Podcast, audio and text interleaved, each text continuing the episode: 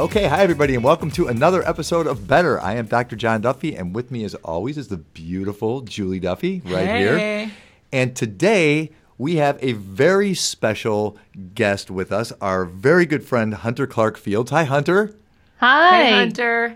All right, Hunter, I'm going to try to get this right and do a little bit of a bio, and please correct me in the areas I miss. So Hunter is a mom. She is a parent coach. She is a podcaster. She is an artist.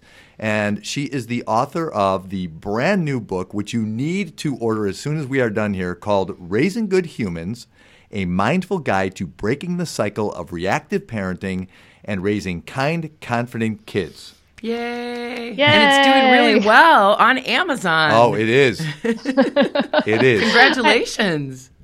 Thank you. I'm crossing my fingers and begging as many people as I can to leave me an Amazon review. So leave Hunter an Amazon review, for crying out loud, you guys. So Hunter, I always wonder when I talk to somebody else who's written a parenting book, why now? Why did you decide this book right now?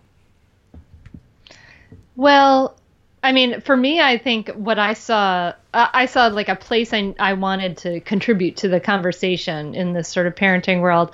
And kind of what I saw was that, you know, like in sort of the parenting world, there'd be all this like great advice on like how to communicate with your kids, what to do, just respond like this. And always like in my head is like, but before you can do any of those things and like respond that way, like, you have to take care of your reactivity, right? Because we know from research on the brain that the stress response like literally bypasses the thoughtful part of the brain. So you can't access new learning. So it's really, really hard to get to that like step one place, which is like, just pause and then respond this way. And I'm like, but there's a lot of work there.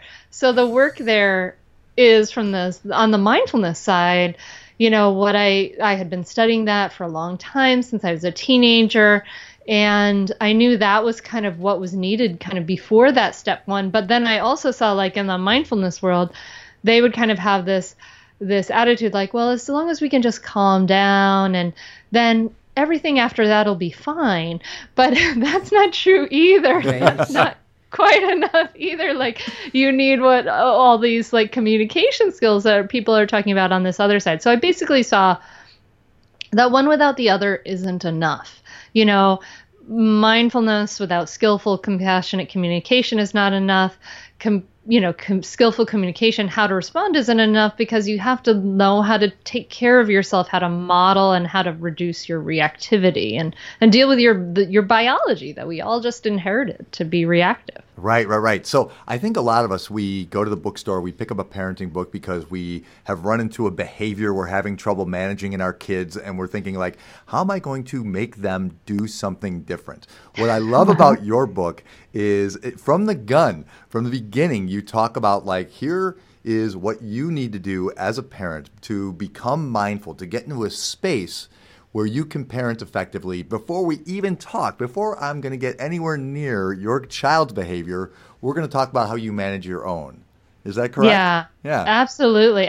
Because I mean, it's kind of, if you think about it, you know, we're kind of saying like, here, child, you behave in the way that I want you, that so that I can feel better. And that's kind of crazy because we're the ones who have the fully developed brains and our children don't, you know, so it doesn't make a lot of sense. You know, we have to, and plus our children are just mimicking us. They're really crap at doing what we say. So they're so much better at doing what we do, and that's so much more effective in the long run. So yeah, we really need to kind of point that turn our awareness back on ourselves. Like, you know, I can't yell at you to be quiet. That's really not going to work very well. Definitely. And I love, and actually I went back and I was listening to the last podcast you did with John and reading your book. And I love that you lead with how you struggled. You know, how you were like just a wreck and in tears, and how you felt like you messed it up. And I think that's such a gift to, you know, listeners and readers to lead with that, right? To say, I get it. I mess this up all the time, because we, even those of us that are all about it and it's really important to us. You know, you can screw it up on the daily, right? Mm-hmm. Absolutely. Yeah. No, I mean, we have this crazy idea that we're just going to, we're just going to be, you know, we have these great aspirations, I guess, is how I would like to say that. You know, we have these wonderful aspirations. I'm going to not be like my parents were, or I'm going to be like this with my kids, and we're going to be close and all these things. And we don't realize how strong our habits are, how strong those habit energies are. And as we get back into that relationship, and how it really takes very conscious, intentional effort to transform those habits. And I really thought I was going to be like amazing parent. Like I remember sitting with this big pregnant belly with my meditation group. I had finally like really started a good practice, and I thought, oh my gosh, she's going to be so calm. I'm going to be so amazing. This is going to be great. Like I was really way off base. And then I was failing. I was miserable. It was so much harder than I thought it would be. And I think I'm like a lot of people, like I'm kind of like one of those people. I in that achievement culture, I get the good grades. I can do the things. I can do a lot of stuff. And then I was like, what's wrong with me? Why am I so crap at this? Yeah. So there was a lot of learning there. And that's really kind of the, like you say, where I come from. And I really feel like, okay, if I can do this, you can do it too. 'Cause like, you know, these things I study, I study them because I need them so desperately, not because I'm just like supernaturally, amazingly calm and zen, you know? Yeah. Right. Yeah.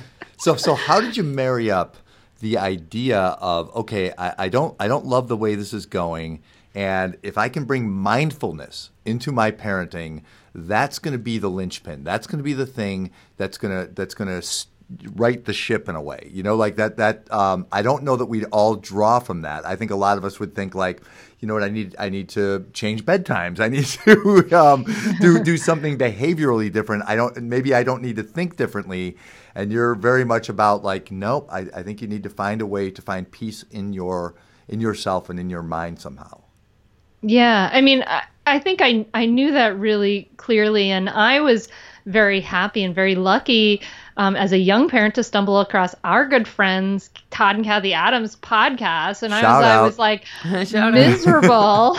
I was like listening to them. And in some ways, my book is very much an answer to like, well, how do you do that? How was my big question. 'Cause I was like, yes, this resonates. I know that I need to create peace in myself. I know I need to do that. I know that this is, you know, that I'm the only piece of this that I can change. And so, yes, we did look at bedtimes and things like that too. But I really saw that, you know, me yelling. And then I could see like then when her sister came along and she would say something unskillful to her sister. And I thought, oh, that's what I sound like. Oh no. You know, like, so that sent me on this whole wave of learning too, you know, so it really was, my temper was really a big teacher. It was so clear, like, and I'm so happy now in some ways and grateful that my first daughter was so intense and challenging because it brought out this incredible temper, and that is an energy from my father, you know, and that it was so I couldn't ignore this. I couldn't let this slide. It was something that I was like, this has to change. This is not okay. Yeah. So it really was very, very clear, painfully clear that it was work I needed to do in myself. Wait, can you say, so I want to go back. You said your daughter said something very unskillful. Or tell me, say more about that. Like, what do you mean by that? Oh, yeah. So then, you know, as I started to like calm down, then I started to realize then I need to work on my language because, you know, so as the baby sister came along, her, you know, my older daughter is kind of barking orders at her or threatening her or something like that. Like, if you don't do this, I'm going to do this, or do this now, like really barking these mean bossy orders at her sister, which has, you know, and then I just realized like, oh, that's what I sound like. We don't realize, I think, especially when our kids are little, like really little, you know, it's like, we're barking orders at them all day long, but we don't even realize it because this is just how culturally we speak to kids. Like, put on your shoes, brush your teeth, do this, pick up that, do this, put away these things. And it's like a constant barrage of orders, like, get over here right now. I hear that all the time. It's so rude. If someone told me to get over here right now, I'd be like, what the heck do you want? You know, I mean, it's just, so it was just a wake up call for me to hear that. You know, we can't even hear it because it's so normalized in our culture. Oh, yeah, for sure. It really is. And, you know, you bring up yelling. It's always interesting. So as a therapist and a coach with parents, oftentimes the thing they want to eliminate most in their household is yelling. Like, that seems to be the big thing. We get in these arguments and we yell. And I work a lot with teens and tweens, so they're already a little bit older. This is a little more deeply ingrained. And it's interesting to me always when parents don't recognize the mirroring that's going on, you know, the modeling that's happening in the moment. And I really appreciate that you linger in your book quite a bit on modeling, and that, you know, like, hey, you know, your kids are going to pay attention, just like you were saying, to what you do more than what you say. I assume that doesn't just come from your own experience in your home. You see that everywhere. Yeah.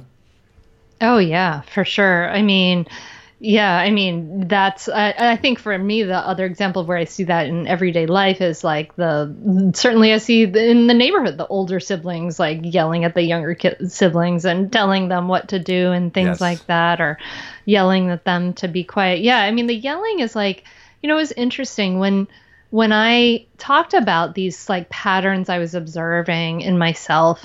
I talked about them with my father, and we had a really like very, very heart-to-heart conversation about it that was really beautiful. And he said to me, he said, you know, I think it's amazing. Like my father beat me with a strap, and good. I didn't do that, but I spanked you, and, you know, raged at me, you know, yelled. And he's like, and now you're not hitting at that. You're not hitting them. And I thought, wow, like that's amazing. And that's like not enough for me. I don't want to just be not yelling at that or not hitting them. Like there's more steps that we can take and really transform that. I mean, but it was really beautiful to kind of have this reflection of like, yeah, like, you know, this isn't his fault. This isn't even his father's and mother's fault. You know, that was normal at the time that you beat a kid with a strap. And it's just, there's these patterns that go on for generations. So, you know, even if we yell like that, that's not really our fault in a lot of ways anyway. I mean, we have to take responsibilities for our actions. But if you think about it, like, you don't wake up in the morning and like be like, well, I think I'm going to like lose it really badly with my child, like maybe at 8 o'clock tonight. You know, you just don't do that. Like it's a stress response. Your body's in fight, flight, or freeze. Your nervous system sees your child as a threat. And if you have a lot of stress in your life, that can be triggered very easily. And, you know, this isn't like really a conscious choice that you make, you know, so we have to be kinder and more compassionate with ourselves. And that allows us to make the changes we want to make, actually. Wait, what do you mean your nervous system sees your child as a threat? Yes. Yes. Well, it's true. It's true. So I think we're wired for survival. We're not wired for happiness. Our brains. Oh, no. So sad. You know, I forgot to warn you that Julie's very sensitive to these things, Hunter. It's amazing. Like the neuroscientists, the way they talk about it today, you know, like our brains are like Teflon for positive things and like Velcro for negative things. You know, it was just so much more important for us to see what was wrong and where that poison, you know, dangerous thing was for us to survive than it was to, you know, be noticing all the positive things in life. And so we're very much prone to like, you know, just see if your child's yelling at you, if your child's threatening your ability to get out of the house on time and make your income, you know, which is your livelihood, like that's your nervous system very rightfully kind of sees that as a threat. So as that stress response, it's kind of like, it's like on or off, you know, it's not very nuanced. So that feeling of those tight muscles and short breath and that feeling of stress that we all kind of know too well. That's our nervous system trying to protect us, to help us be like reactive to a threat. So this is what's happening in our bodies. I've never thought about it that way. Well, and I have to be honest, just listening to you, Hunter, talk about that, I'm thinking, my mind is racing through a bunch of families that I see right now and picturing that. And it gives me so much empathy for the parents that I don't always have, because I'm thinking, oh, that's interesting. Because I actually can see that in real time. I can feel that they are super engaged, and threat feels like the right word. And sometimes that's fear for their child's well-being, fear for their lack of control in this area of their lives that's so important to them. And that feels like the right word. You know, like I was wondering, like, is threat the right word? Is that what we mean? But I think you really do mean, yeah, that's it, threat. Because, threat to our survival, right? As a individual, right? Right. So it's not necessarily your fault. That's what I want to say. Like, got it. Don't be so hard on yourself. It's not your fault. It's your nervous system. Blame your nerves.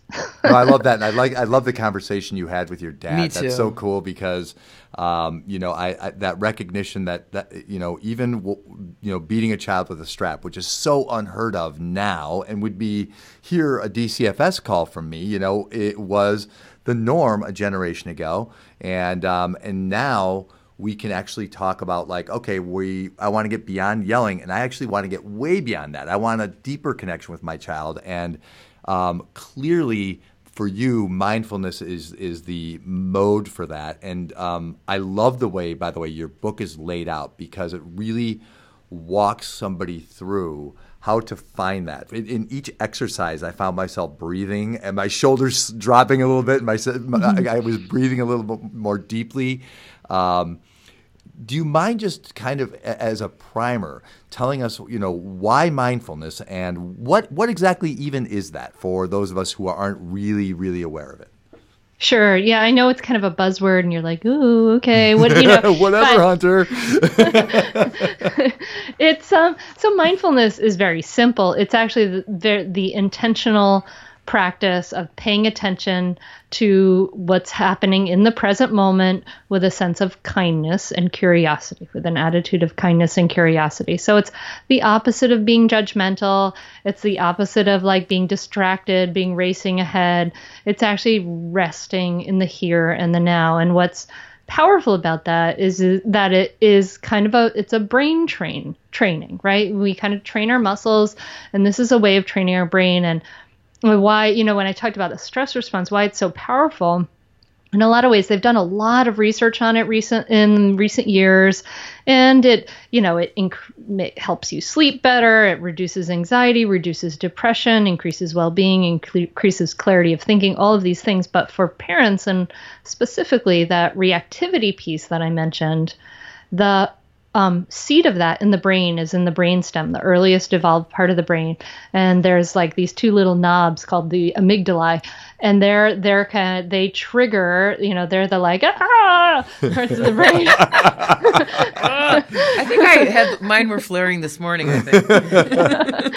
And they cut off, they bypass the prefrontal cortex, which is behind your forehead when there's a threat. And the prefrontal cortex is where your higher order thinking is, your empathy, your verbal ability, your problem solving ability, all of this like wonderful stuff that you really want to actually parent with is up there. And what the cool things about the studies about mindfulness practice, and specifically mindfulness meditation, is that they've shown, and after a course of about 8 weeks, brain scans show that it actually literally shrinks the gray matter in the amygdalae and literally grows more thick the gray matter in the prefrontal cortex, and makes the connection between those stronger and thicker. So you're literally changing your brain so that you are becoming less reactive. You're building a muscle over with practice and time. I need to do that.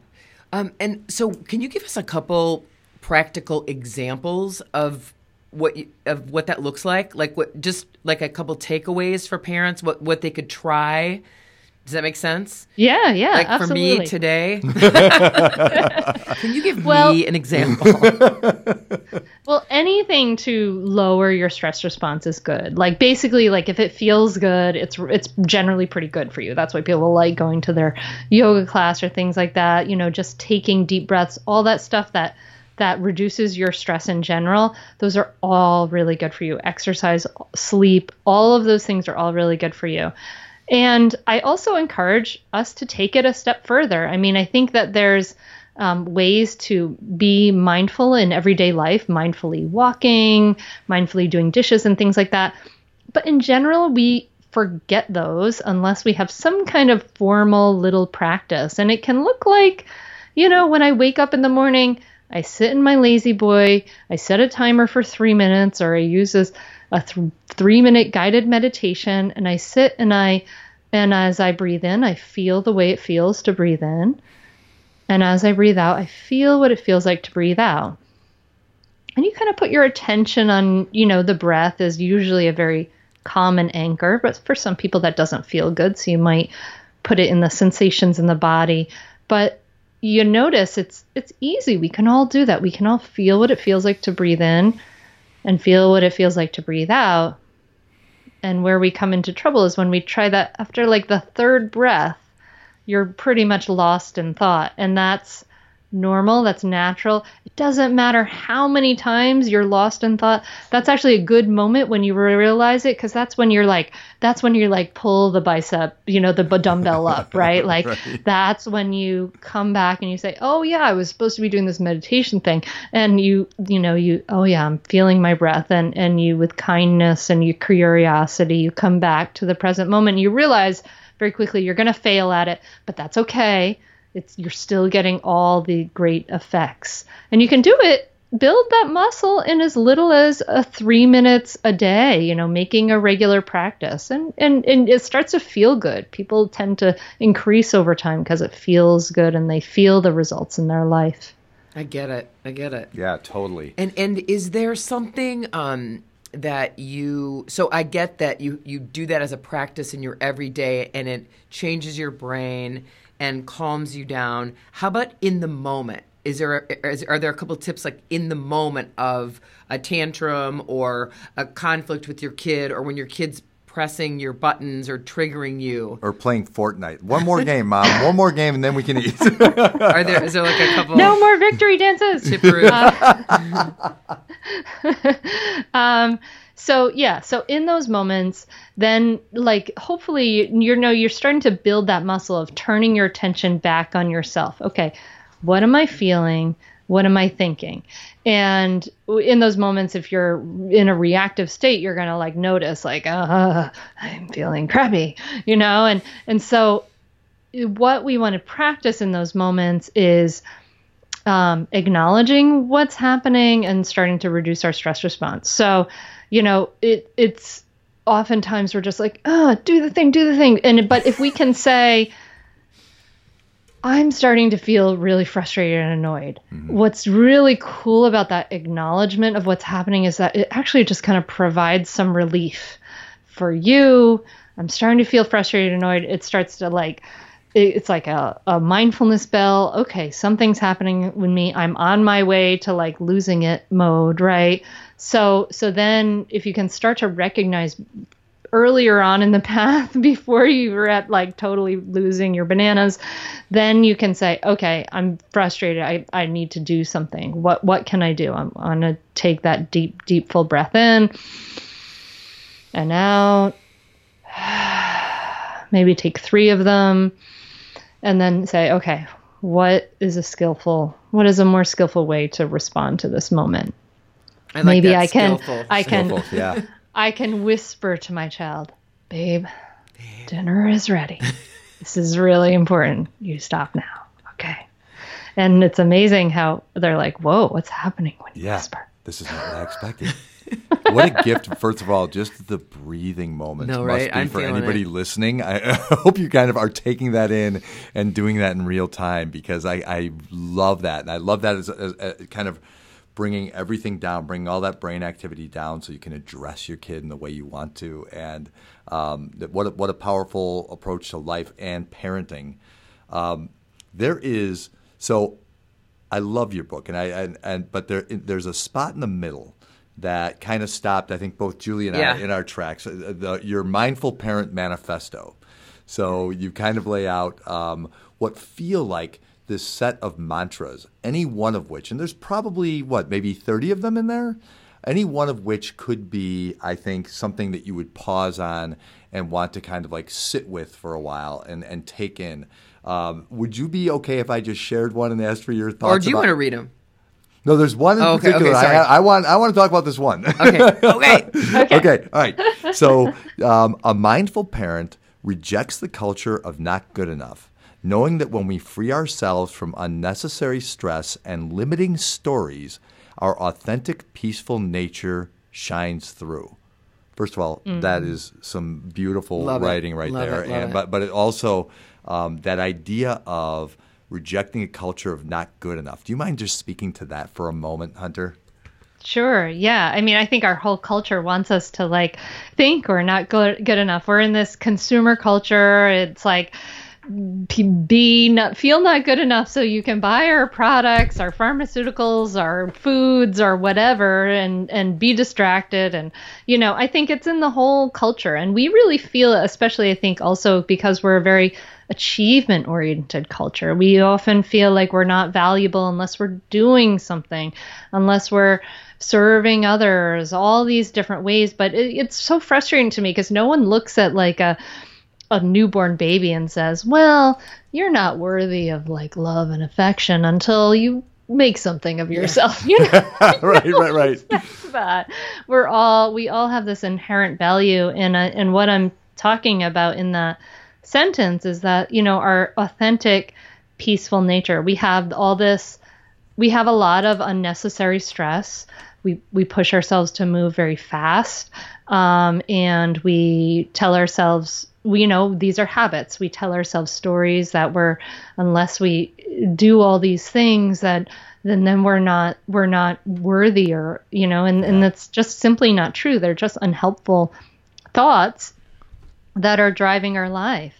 And as we start to practice more mindfulness, we can start to see them as like, oh, look at this thought that I've been living with. I didn't even realize it. You know, we can start to see that. And the idea of our authentic, peaceful nature, I really do believe that, you know, within every one of us, there's a center of peacefulness when we can rest, when we can start to be present, when we can start to observe others, that inner peacefulness, that inner compassion starts to shine through. But we add so much stress onto our lives. We add so much, so many layers of should and, you know, go and do that really hinders us from being able to live from that center of peace, I think.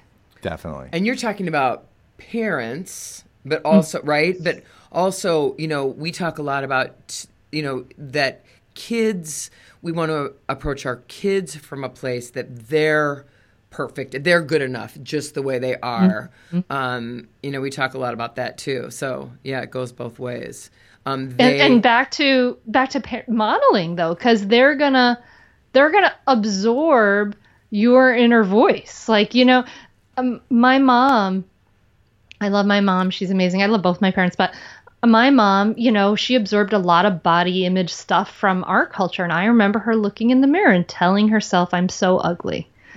And it, you know, and just observing that, and lo and behold, what did I do when I was in my 20s? I looked in the mirror and I told myself how ugly I was. And it's like, you can't live with a person. Wait, in you heard the house. Her actually say that? Yeah, I heard her say that. I remember one of the most like heartbreaking things I ever heard. My sister-in-law told me that when she was little, you know, she thought her mom walked on water and was so beautiful, and she was. And she, you know, her mom said something about I'm not thin enough or I'm not good enough, and she thought as a little girl, I literally have goosebumps. if my mom's not good enough, how will I ever be? You know, because she thought she was perfection. And that I remember that story, that kind of, yeah, that's, so that just kind of highlights your point. Yeah, I mean, it's just so sad. Like, we just absorb these messages. So you're not going to live, you know, your kid's not going to live with you for 18 years and not absorb your inner voice. It's just going to come out some point or another. Yeah. Well, and that's a phrase I don't want to lose track of, Hunter, because I honestly have goosebumps too. That your children, I want you guys, anybody listening, to pause on this for a moment. Your children are going to absorb your inner voice, not the things you say, the things you believe about yourself, about the world, about the future. Your kids are going to know that. They're going to vicariously learn that from you and absorb that. It's so important, right? So that idea of being kind and gentle to yourself is amped up. It's really important because it does demonstrate for your child how to treat yourself, right? I agree. Yeah. I agree that is kind of like heart-stopping and stunning. You know, we talk a lot about, you know, the vibe in your home, the vibe you have as parents, like loving your kid where they are. But and obviously your kid is affected by the words you say overtly, but going deeper, your kid is affected by your inner voice. That is like another level that's good, that I think will help people get it even a little bit more. You know, they know, I think people know that the pain they're in, that a lot of our self-talk is negative. Most of it, our default self-talk is negative. And, you know, that even though if you think it's just to you, it's not. Like, your kid's getting it.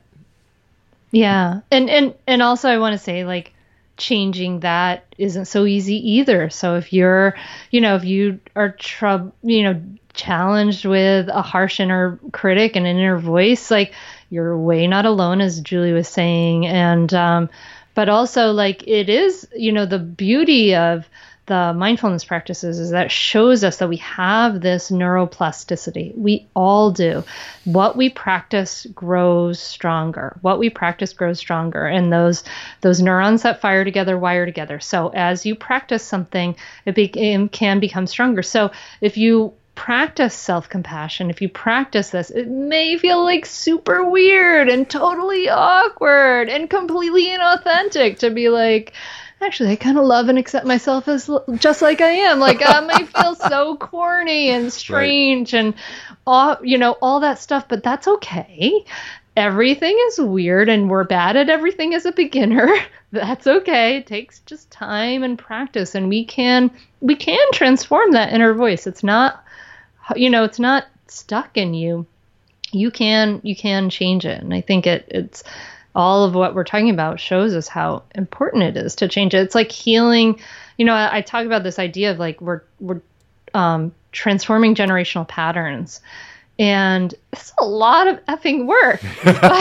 It's so worth it. You know, like, it's so worth it. If we, you know, we need this to give this next generation everything we can, because they have so many challenges coming up, you know. And so if we can do that work, and plus we do the work kind of in the front end, it becomes easier and easier over time. It's nice. It kind of snowballs easier. So no, I love that. And I love the science of that. I love, you know, thinking about it in that regard. I always say, try it as a scientific experiment. I love that there's science that says if you do it, you know, you change your brain. I mean, that's huge.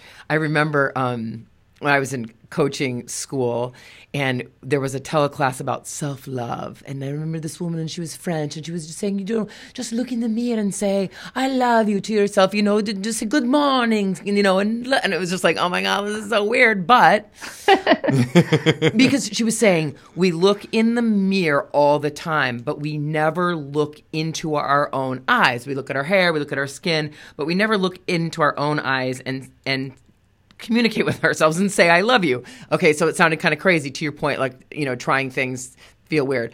But I tried it, And I just kind of like looked at myself in the eyes and said, you know, hi. And I got this message right away that was, I feel like you're blowing me off. You know, I was like, whoa. So me saying to me, I feel like you're blowing me off, made me treat me like a friend said that to me. You know what I mean? I was like, oh my gosh, it really did.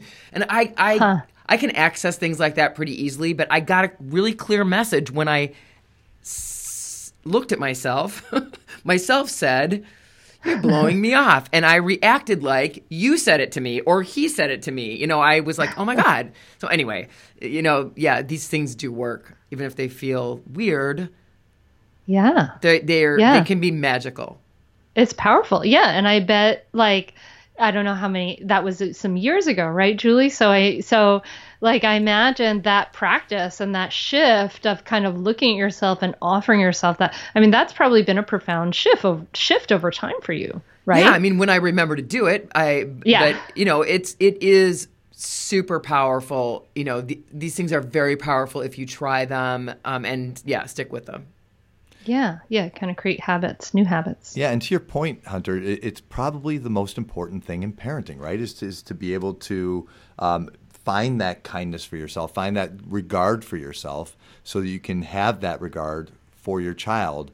And to force the latter without the former is folly, isn't it?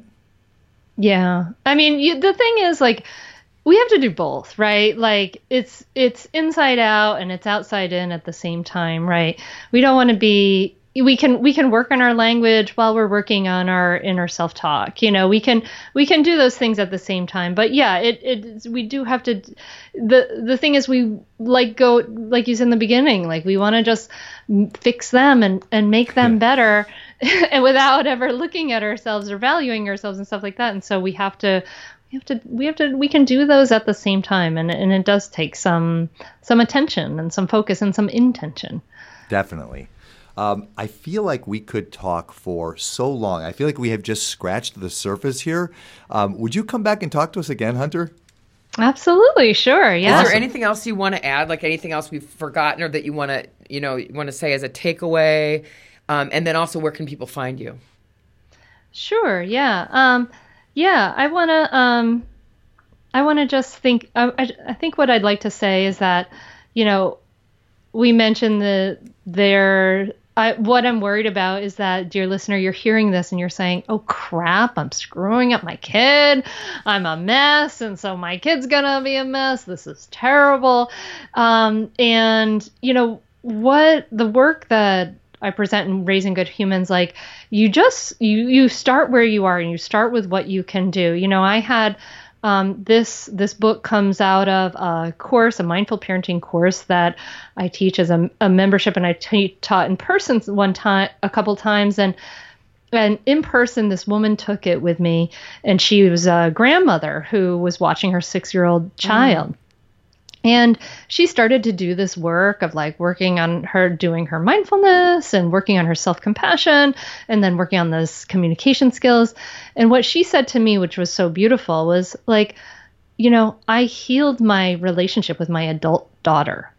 And I was like, oh man, you know, because the thing is like, it's never too late. Like, well, that's what I want to offer, is that it's never too late. You start with wherever you are. You know, you can start to heal relationships and heal yourself wherever you are. And it's never too late. It's always worthwhile, because these are the most important things in our life. So that's what I would offer. Oh, as a final thought. To that, right? Yeah, that's amazing. And to that point too, you know, this work obviously will affect all your relationships, your relationship with your parents, with your spouse, with your friends, like a calmer, more joyful, more present you is just a win-win. Yeah, for everyone. And so for the second half of your question, everyone can find the book wherever books are sold, hopefully. And you can find the book and me and the Mindful Mama podcast at mindfulmamamentor.com. I'm also on Instagram at Mindful Mama Mentor. That's kind of where I hang out. You can go ahead and say hello to me there. And I'd love to hear what your takeaways were from this conversation. Yeah. That's Hunter Clarke-Fields, you guys. Yeah, follow her right now. Buy that book right now. Yeah, go buy it. And thank you so much, Hunter, for being with us here. And we'll see you at the Zen Parenting Conference. Oh, yeah, yeah. I'll be there. You can come buy the book there. Excellent. Excellent. Thank you, Hunter. Thank you. Bye.